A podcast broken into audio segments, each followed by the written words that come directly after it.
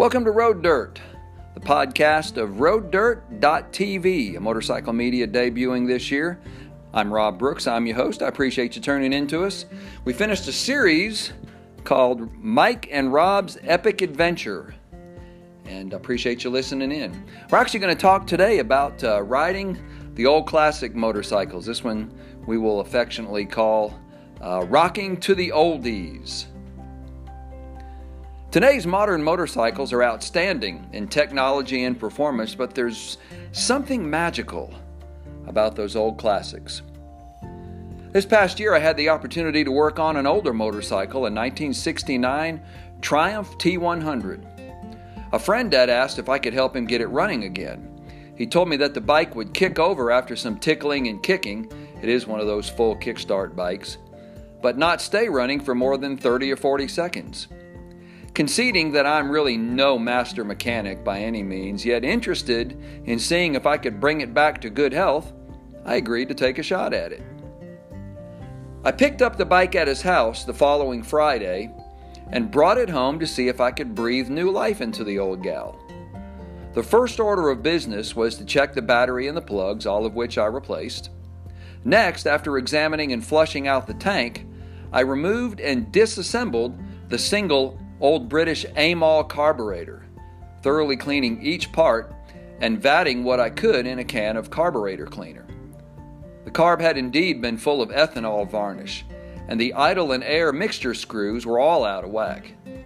After reassembling and reinstalling the old, now clean Amal carburetor, I contacted a veteran Triumph friend of mine named Steve who knows these old Brits like the back of his hand. I figured if anyone could help me fine tune this antique, my buddy Steve could.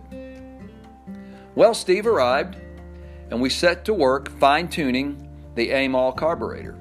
A few tweaks, a few turns, some screw ins and outs, and within about 15 minutes, the old Brit was growling perfect and begging to be ridden. We obliged. Steve took her out first, blasting down the long, winding country road that runs by the end of my driveway. I could hear the roar of the straight high pipes as he rode off out into the country that surrounds our house. Several minutes later, he pulled back in, grinning ear to ear. She's running good, he quipped. Next, it was my turn. To be honest, this was not only the oldest bike I had ever worked on, it was the oldest bike I had ever ridden. Growing up, my father had a 1972 Triumph 650 single carb that I learned to ride on. And over the years, I've ridden various bikes from the 70s, 80s, 90s, and newer. But taking out this 1969 classic was really a thrill for me to work on and now to ride. So, donning my gear, I popped it into first and rode off.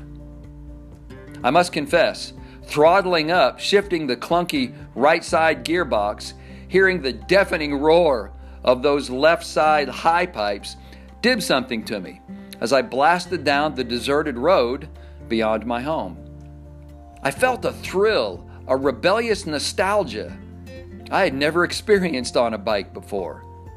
Now, I've ridden some really cool bikes over the years with much more power and way better handling than this one but nothing compared to the feeling of this loud, old, shuddering, and shaking piece of motorcycle history beneath me. The wind blasting in my face, I found myself howling in my helmet, unable to contain my sudden youthful enthusiasm with this bike. I felt like James Dean or Marlon Brando careening down country roads on this old Triumph. Steppenwolf's Born to Be Wild was running through my head. Seriously, it was raw, visceral, like motorcycling used to feel, like it felt when my dad rode these bikes, like it should feel again. No wonder so many of the new moto brands are trying to recapture and deliver that feeling again with the return of cafe racers, bobbers, scramblers, and so on. Yet, for all the efforts to bring back the nostalgia, in modern livery, nothing can really compare with rocking to the oldies on these old bikes. Sure, they require constant care and maintenance. Sure, you have to be handy with a set of tools and you have to carry them with you when riding these bikes for any time and distance.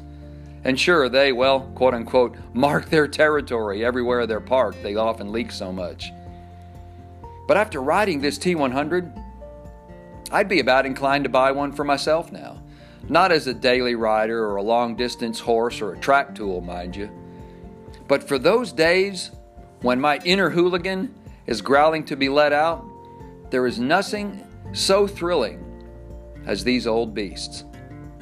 They are worth every dollar, every drip, and every busted knuckle to keep them on the road.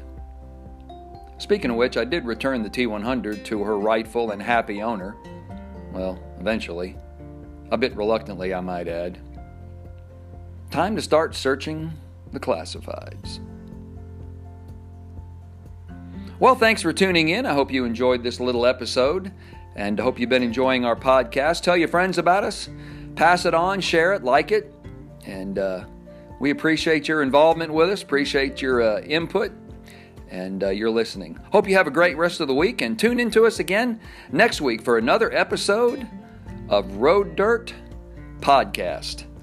Have a great day.